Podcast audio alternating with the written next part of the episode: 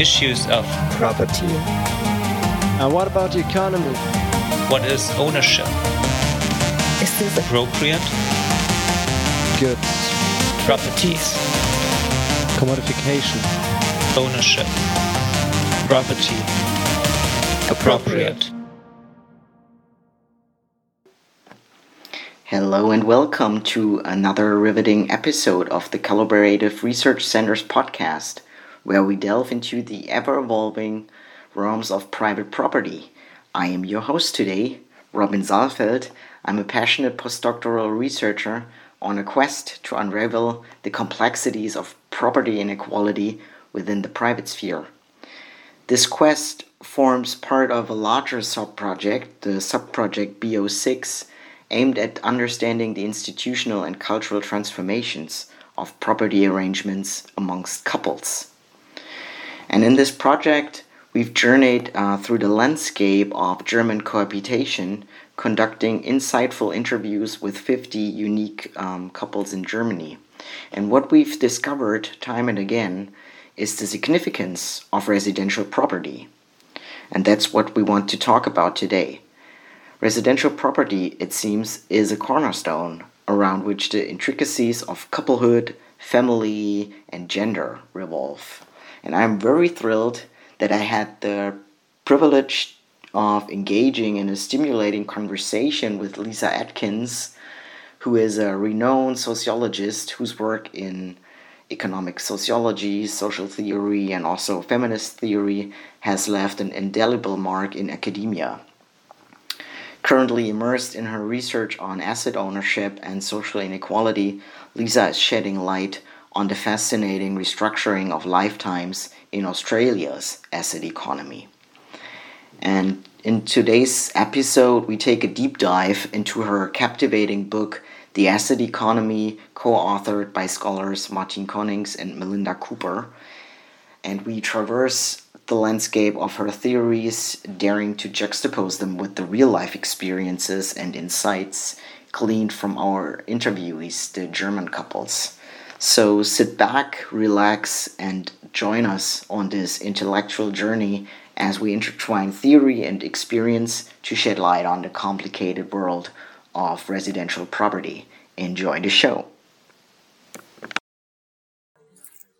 So, hello, Lisa Adkins. I'm really glad you're here. We're meeting at the World Congress of Sociology in Melbourne, Australia.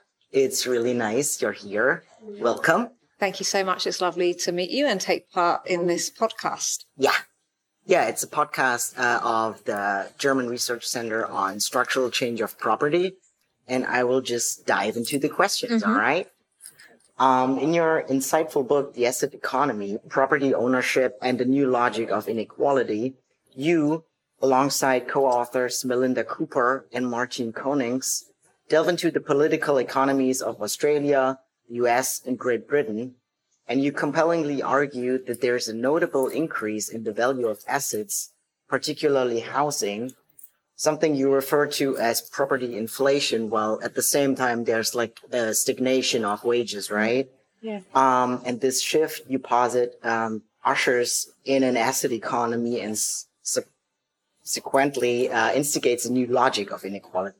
Could you please elaborate on this complex interplay and its far-reaching implications? That's a huge question. I know, I I'll. I'll do my best.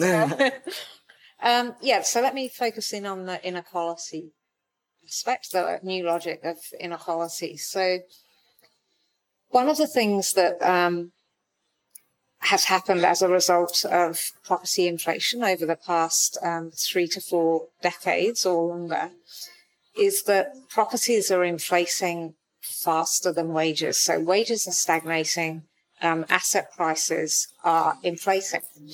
And what that means is for a typical person, say if they own, have owned a, a home over this period, is that their, their property might be generating more capital gains than they can, than their, um, their waged work um, could be delivering, say, in any one year or five year period or 10 year period.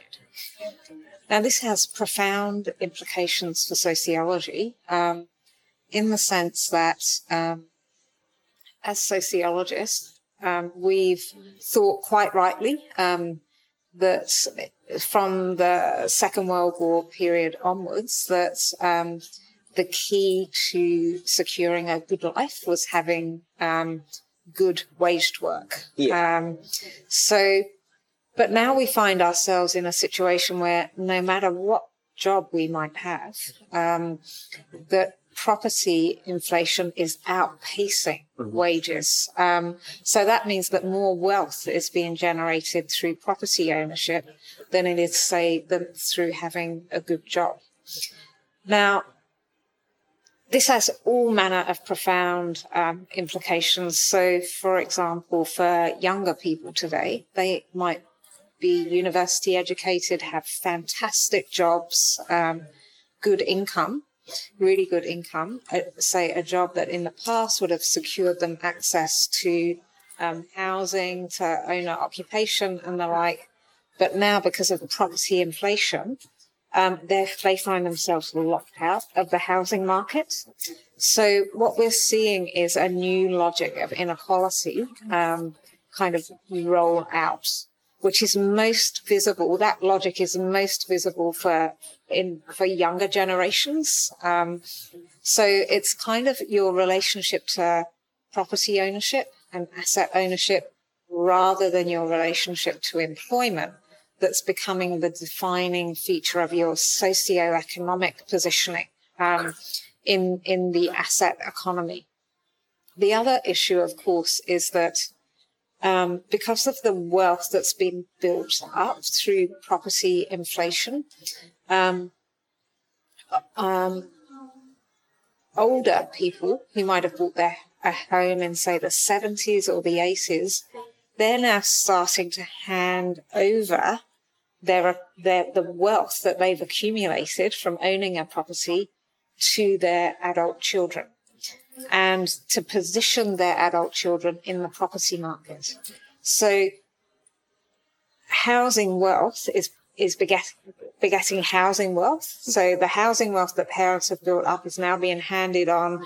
And you can see how there's almost kind of class-like positions emerging in the asset economy and you can see the mechanisms through which um, housing wealth is being reproduced um, um, and inequality is being reproduced across generations mm-hmm. through these intergenerational transfers of wealth. So I hope that gives us something to go on. There's yes. there's so much here, and you're right. There are far-reaching implications. So if if one finds oneself locked out of the housing market, if you don't have parents who can provide you with some um, uh, a trans a wealth transfer, um, um, and you find yourself locked out, you're you're in a kind of dreadful position. Um, you don't really have a mechanism through which to access the property market, and and and most critically, um, asset ownership and the speculative possibilities that asset ownership provides for you, the, you know, the potential of capital gains. Okay. Yeah, you mentioned the buzzword asset. Yes. Um, that's what I want to uh, dive into next. Um, your work convincingly presents the case for a significant uh, transition from commodification to asset-centered thinking, yeah. particularly in the in the housing sector. Um, for the benefit of our listeners, mm. could you expound on the distinction between considering housing as a commodity mm. versus an asset? Um, and moreover, I have two big questions again. Um, moreover, how does this transformation influence um, the socioeconomic landscape, and how does this shift reshape our understanding of property and ownership? Great questions. So let me take the first one first, um, which is what's the difference between um, an asset and a commodity? Mm-hmm. And you're right, in our book, we make an argument that we've moved from a commodity logic to an asset logic. Mm-hmm. The most important difference is that an asset has a speculative dimension. And what I mean by that is that um, assets um, have uh, a, fu- a, f- a future facing dimension which is all about the potential of capital gains. So assets are um, income generating in a way that a commodity may not be. So commodities, as um, you know, writers like Marx talked about, commodities actually their their value declines over time, whereas um, uh, assets over time their value tends to increase. So it's that fu- future dimension that's the critical distinction. The, the speculative dimension is the most important distinguishing characteristic of an asset and makes it different from a commodity. Mm-hmm. And I've forgotten your two next parts. Um, how this transformation influences the socioeconomic landscape and Yeah. How the shift uh, reshapes our understanding of property and ownership. Yeah. so I think historically, you know, people like Pick- Piketty talk about the return of wealth as if Yeah. we're going backwards in Yeah. time, right? Um, Um, and in our book, we actually argue against that position. And I think it's an easy position for us to adopt. It's like, oh my God, look at all these wealth inequalities that now have, um, look, look similar to those that we had, say, pre uh, welfare state eras, pre um, redistribution. Um, our argument in the book is that what distinguishes wealth inequalities today from those of the pre-welfare state era is precisely the speculative dimension, the financialized dimension. So that, you know, pre, pre welfare states, um, wealth inequalities didn't have this speculative financial di- dimension because the financialization of everyday life, um, through, for instance, everyday home ownership simply wasn't present, say, in the 1920s and the 1930s in the way it is now in the contemporary period. So we don't like to think about the return of wealth. Um, we like to think about our period as having a, ve- a very distinctive logic, which is the asset logic or speculative dimension, which is made possible through the finan- what you know the financialization of everyday everyday life the fact that you know from the 1980s onwards in um, kind of certainly in anglo-capitalist societies property ownership residential property ownership was made very easy and was yeah. you know the democratization of through the democratization of finance so its implications, I think, for for thinking about property are precisely that we need to think about property in a new kind of way. Um, we need to think about property in terms of being an asset, as having those that speculative dimension, and as being very key to understanding how modern democracies are operating. You know, so in a in a country like Australia, there are multiple tax breaks and tax incentives um, that asset owners um, enjoy. Um, in other words, the whole our whole kind of democracy and political system is very very much turns around asset ownership or property ownership. So, and that certainly wasn't present pre welfare pre welfare state, and even during the Keynesian era or the welfare state era. Even though the foundations the foundations of our present moment were certainly set um, in the Keynesian era, um, but that but the speculative dimension that the asset economy is something that's distinctive to the now. Um, your work predominantly focuses on market-driven economies such as Australia, the US, um, the UK. However, uh, I'm very keen to understand how these insights could translate to other national contexts. Given my association with the German Research Center on Structural Change of Property, I am particularly interested in the applicability of these concepts to Germany's unique socioeconomic landscape. To give you a short background. um, historically, uh, Germany's housing market has not followed the patterns seen in the US, the UK, or Australia. And one key difference is the prevalence of renting, with approximately 50% of the population living in rented accommodation. This can be attributed to post World War II developments when both West and East Germany emphasized social housing, leading to the state building uh, rental properties, implementing rental fee regulations, and strengthening uh, tenants' rights.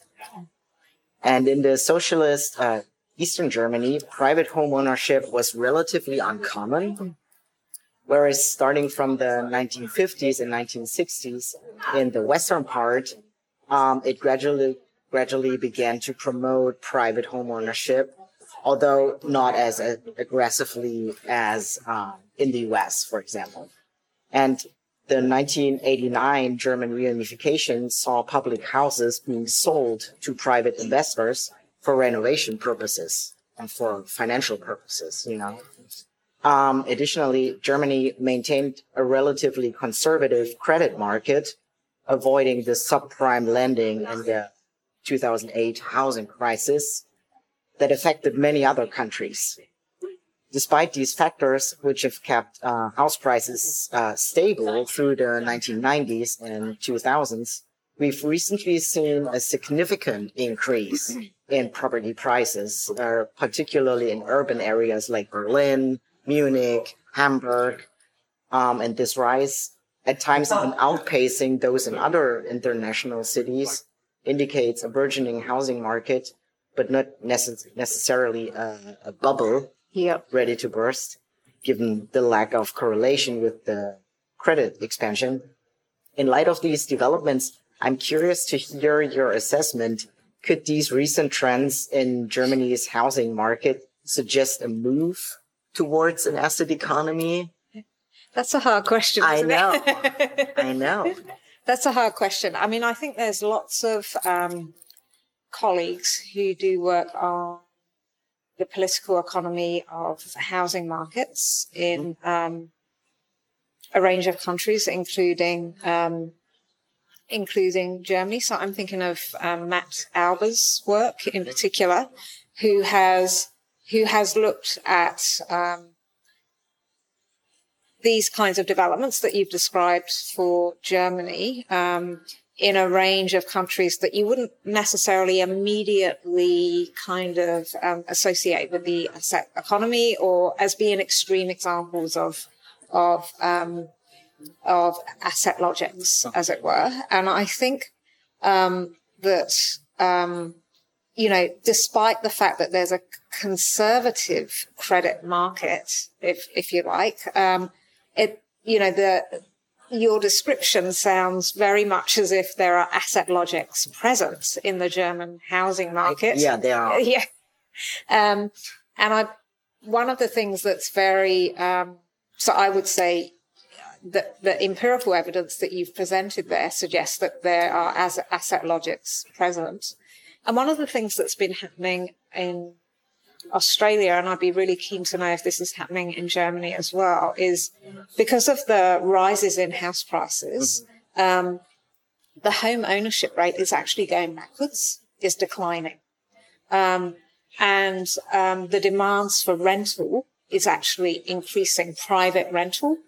And it's normally uh, homeowners um, themselves, residential homeowners that often own investment properties or rental properties that they're renting out. Yeah. Um, and so, and those rents, the, the rents on those properties are, are going up. There's more demand for private rental properties. So there's an intimate connection between rental properties and, um, uh, owner occupation in, in the sense that the rent that um, private renters are paying um, usually goes towards paying down the mortgages of the properties that they're living in um, for the owners, of, for their landlords. And I'm wondering if that same dynamic is present in Germany. Well, I can speak from uh, my project where we interviewed uh, couples in Germany. Yes. and there are a couple of couples Yeah. um, who have um, like a house for themselves Yes. and they rent out more of their uh, residential property Yeah. to to other people, Yeah. and that's how they pay down their credit. Yeah. You know. Yeah. Yeah. Yeah. So it is see- present. Yeah. but it's it's a small fraction of our sample. Okay. But that brings me to my next question. Yeah. Go on. um, in my current project uh, at the German Research Center, um, we conducted interviews with 50 couples Yeah. uh, regarding their management and perception of private property, and we aimed both uh, to both understand um, the distribution of property and the practices of handling it within couples. Yeah. And in doing so, we identified several types of orientations towards property. Yeah. Uh, and I will just summarize that briefly.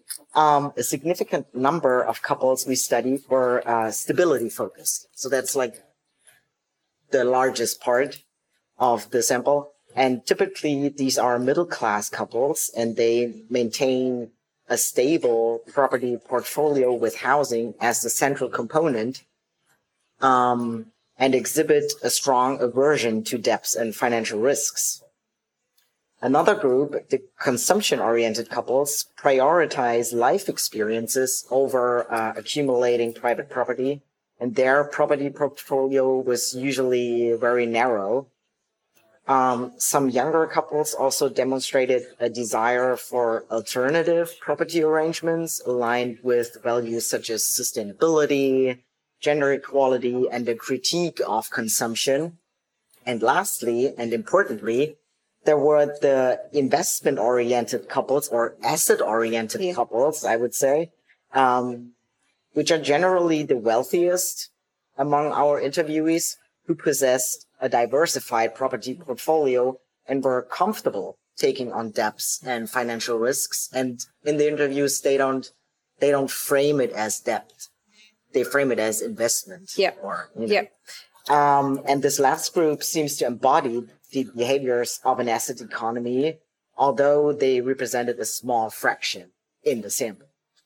Um, one intriguing um, discovery from our project is that couple discussions and negotiations often revolve around monthly cash flow rather than total wealth or assets, with residential property being the only exception.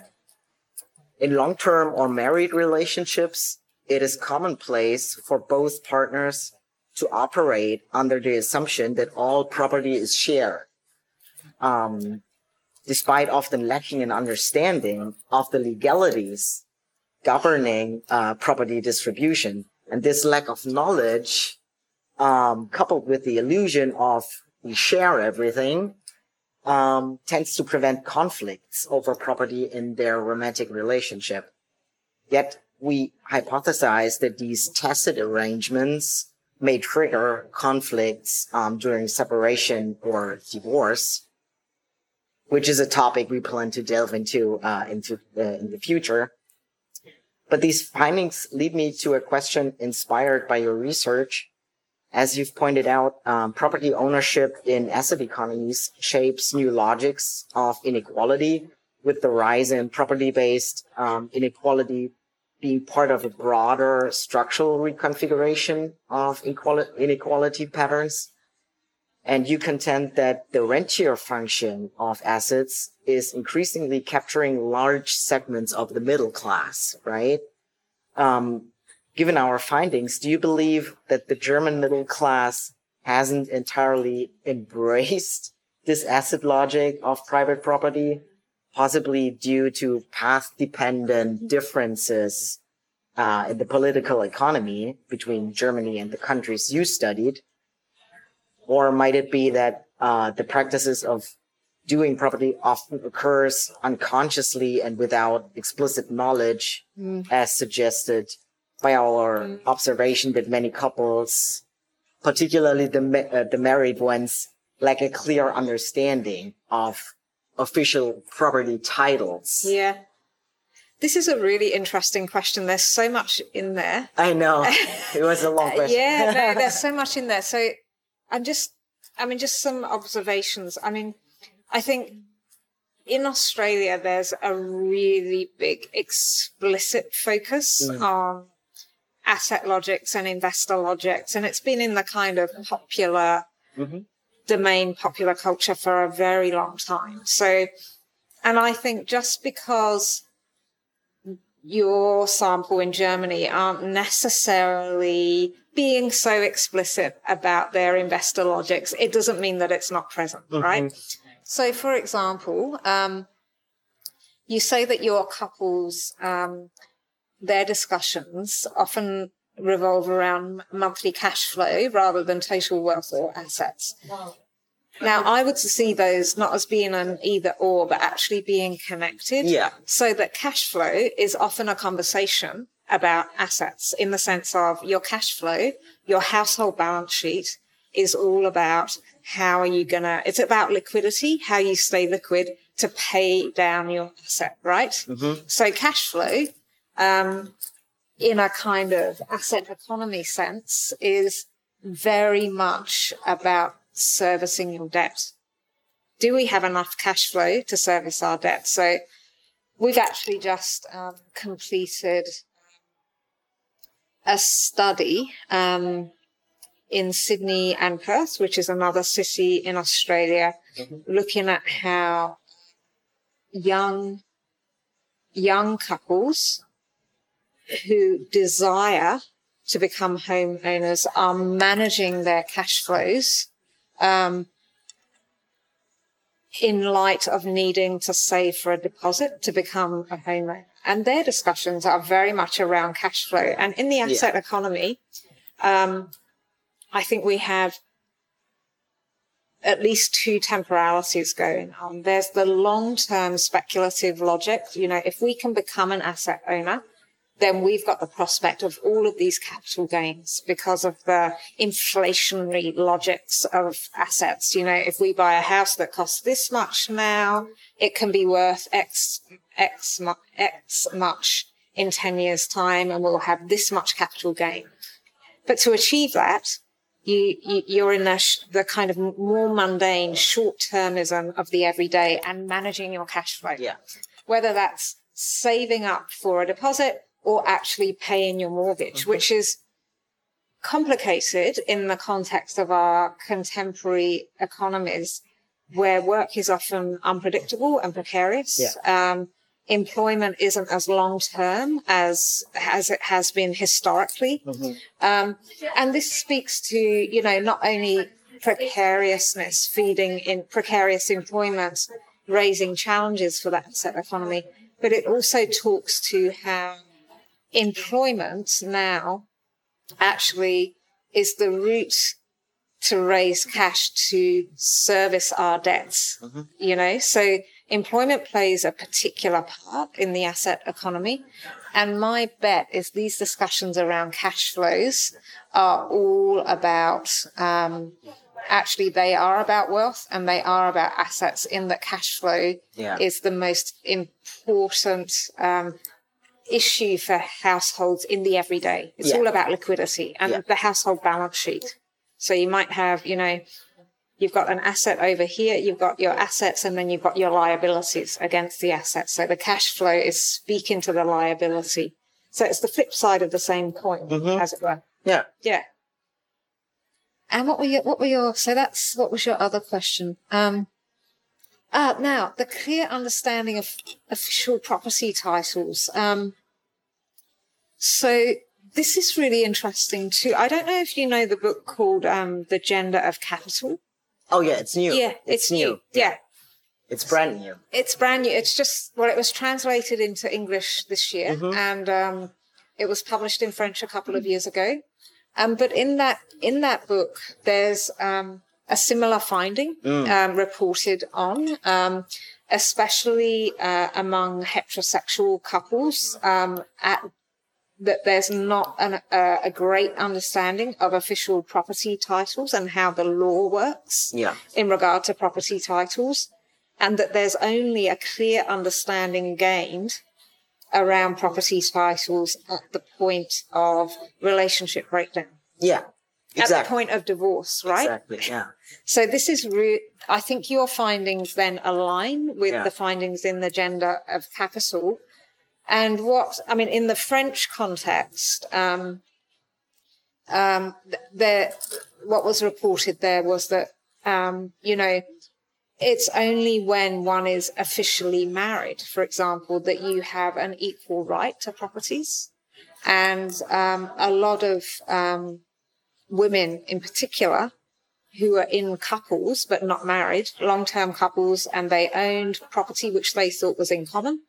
Um, when they divorced, they found it wasn't property in common at all. Yeah. You know, Yeah.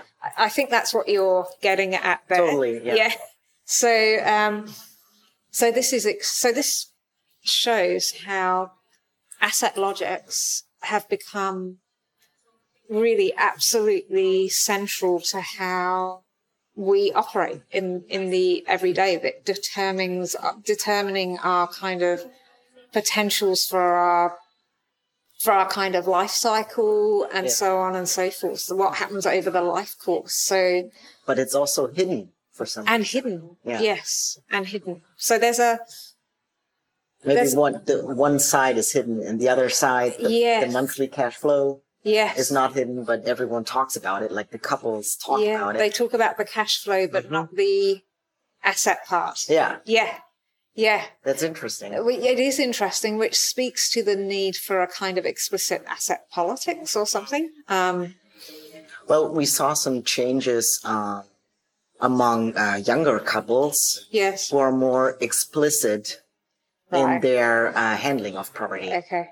But um, we were wondering if that is an effect of the life course of the couple, Right. um, because those younger couples they're not married yet Yeah. and they don't have children yet, Yeah. and so they're in an earlier stage Yes. of their relationship. But they're more explicit and more transparent. Yeah. okay. Who owns what? Yeah. But it could also be a kind of realization amongst that cohort Could be, yeah. that asset politics is it. yeah, You know. We have to. this is yeah. what their relationship is Mhm. actually, what's at stake in the relationship uh, is going to be the assets. Um, That's true. yeah. Okay. Um, for my final question, I would like to weave in your research findings with themes of gender. Your book sheds light on the necessity for private households to effectively manage their assets and liabilities in light of their cash flow, as we just mentioned. Yes. Our research mirrors this uh, observation and it further unveils a division of labor within couples uh, regarding the management of cash flow and property stocks. Uh, we noted that in stability oriented couples, which I mentioned earlier, um, who might correspond to your notion of the Keynesian household, Yeah. um, it is typically the husband who navigates the credit and housing markets, thus taking charge of property stocks. Meanwhile, wives generally oversee the monthly cash flows and often shoulder the burden of debt, Yeah. and they're mostly like emotionally burdened by Yes. debt. Um, thus, while wives are tasked with managing the monthly expenditures, husbands often develop some sort of expertise and uh, property literacy. And this dynamic was particularly evident and visible in couples transitioning from the socialist German Democratic Republic to the Western capitalist system in the 1990s. Yeah. Um, but in contrast, or to make things more complicated, um, within investment focused couples or asset centered couples, we observe some sort of shift. Women are beginning to manage property stocks or assets, as you refer to them. And this shift seems to have potentially empowering consequences for women, particularly for those who are often marginalized in the labor market due to their primary roles as caregivers. In fact, um, managing the household's balance sheets can serve as a mechanism to offset their limited engagement in the workforce, especially when the children are um, uh, uh, grown up um, and they're like in their empty nest phase. Yeah. Um, this observation brings me to an intriguing uh, consideration. could the progression towards an asset economy rooted in its uh, strongly capitalist principles be occurring concurrently with a diminishing emphasis on traditional gender roles in financial management? Is gender taking a backseat to other mechanisms driving inequality? Or maybe not when we look at the statistics and the statistics or the numbers still clearly say that women own less than men, right? Yeah. Yeah. I mean, I think that's right. I mean, I think what you're getting at there is that in, if we call it wealth society or mm-hmm. assets, asset society, gender inequality is taking on new dimensions. And we don't yet know as much about that as we need to know. I agree. Yeah. So, for example, we know that, um, I mean, certainly, well, let me take the Australian context. Um, one of the big financial assets that are owned here, aside from property, is um, superannuation. Um, and superannuation um, is held less, the aggregate of superannuation um, is is aggregate is held less by women than it is by men, and that's because women work less. So there's a compulsory employer contribution to superannuation here. Every if you work, everyone has to contribute to superannuation. And the amount that you contribute and your employer contributes literally depends on, on the kind of amount of work you do and Yeah. also the, your wages. And because women get paid less than men still, and um, because women still work less than men, Yeah. the amount that um, is held by women is less than men. And that's retirement income, right? And superannuation, and this is the critical point that I forgot to say, it's a financial asset. So it's basically stocks and shares um, that is invested, that you invest in. You invest in stocks and shares via superannuation in Australia. So your superannuation fund, whoever, they will do that investing for you. Um, and so that means that on retirement, women are accessing less superannuation. So that this is a really big significant part of the gender inequalities Yeah. in um, the wealth society. Yeah. Um, the other aspect is that, um, in terms of inheritance, um, you know, there's a huge question around do you know, women tend to not necessarily in, um, inherit the most significant assets in a family's portfolio. So, um, and that's found in the gender of capital as well. Um, so those or those authors found that um, um, if there was a family home, that was mostly most likely go to uh, male children, and women would inherit a kind of compensatory um, thing like cash as opposed to an asset. And Okay. asset is income. An Yeah. asset is income generating into the future. So there's inheritance, there's superannuation. There's also what happens to assets as you're finding in interviewing your couples at the point of relationship breakdown. Um, and um, you know, within straight couples, it tends to be that women lose out um, in that kind of asset when assets are divvied up.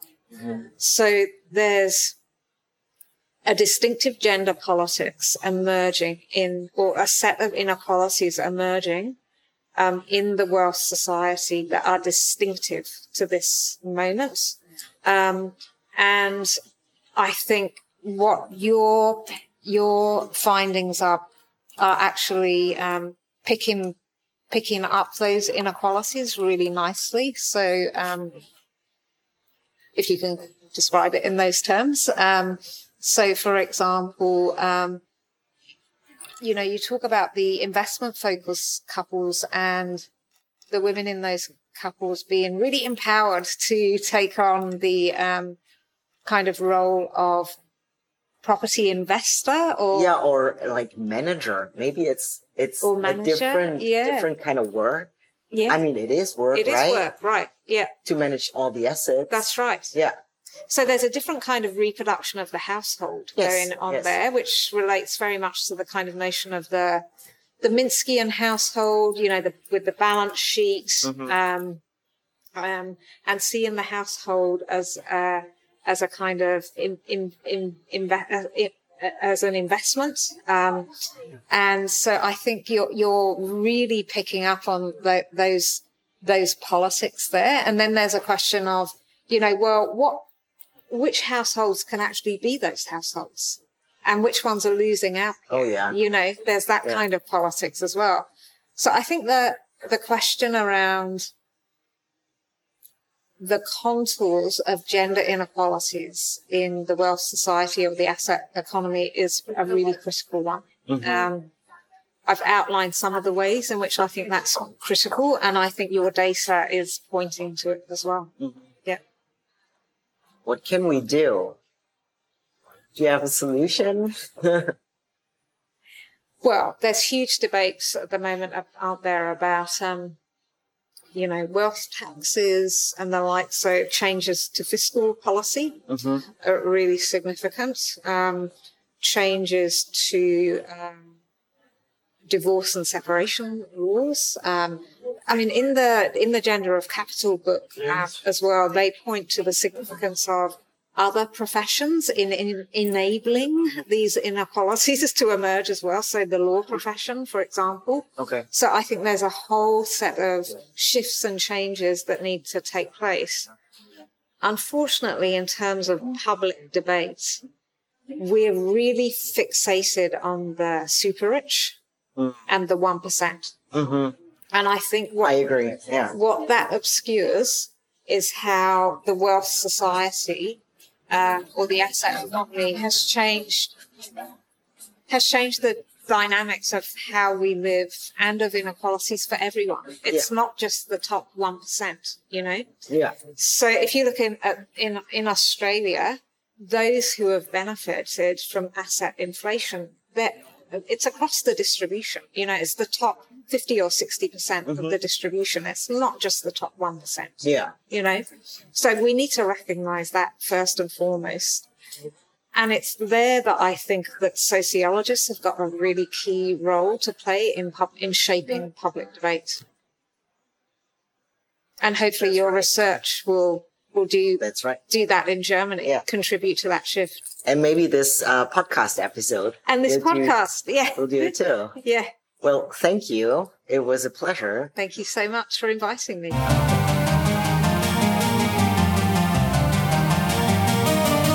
Appropriate.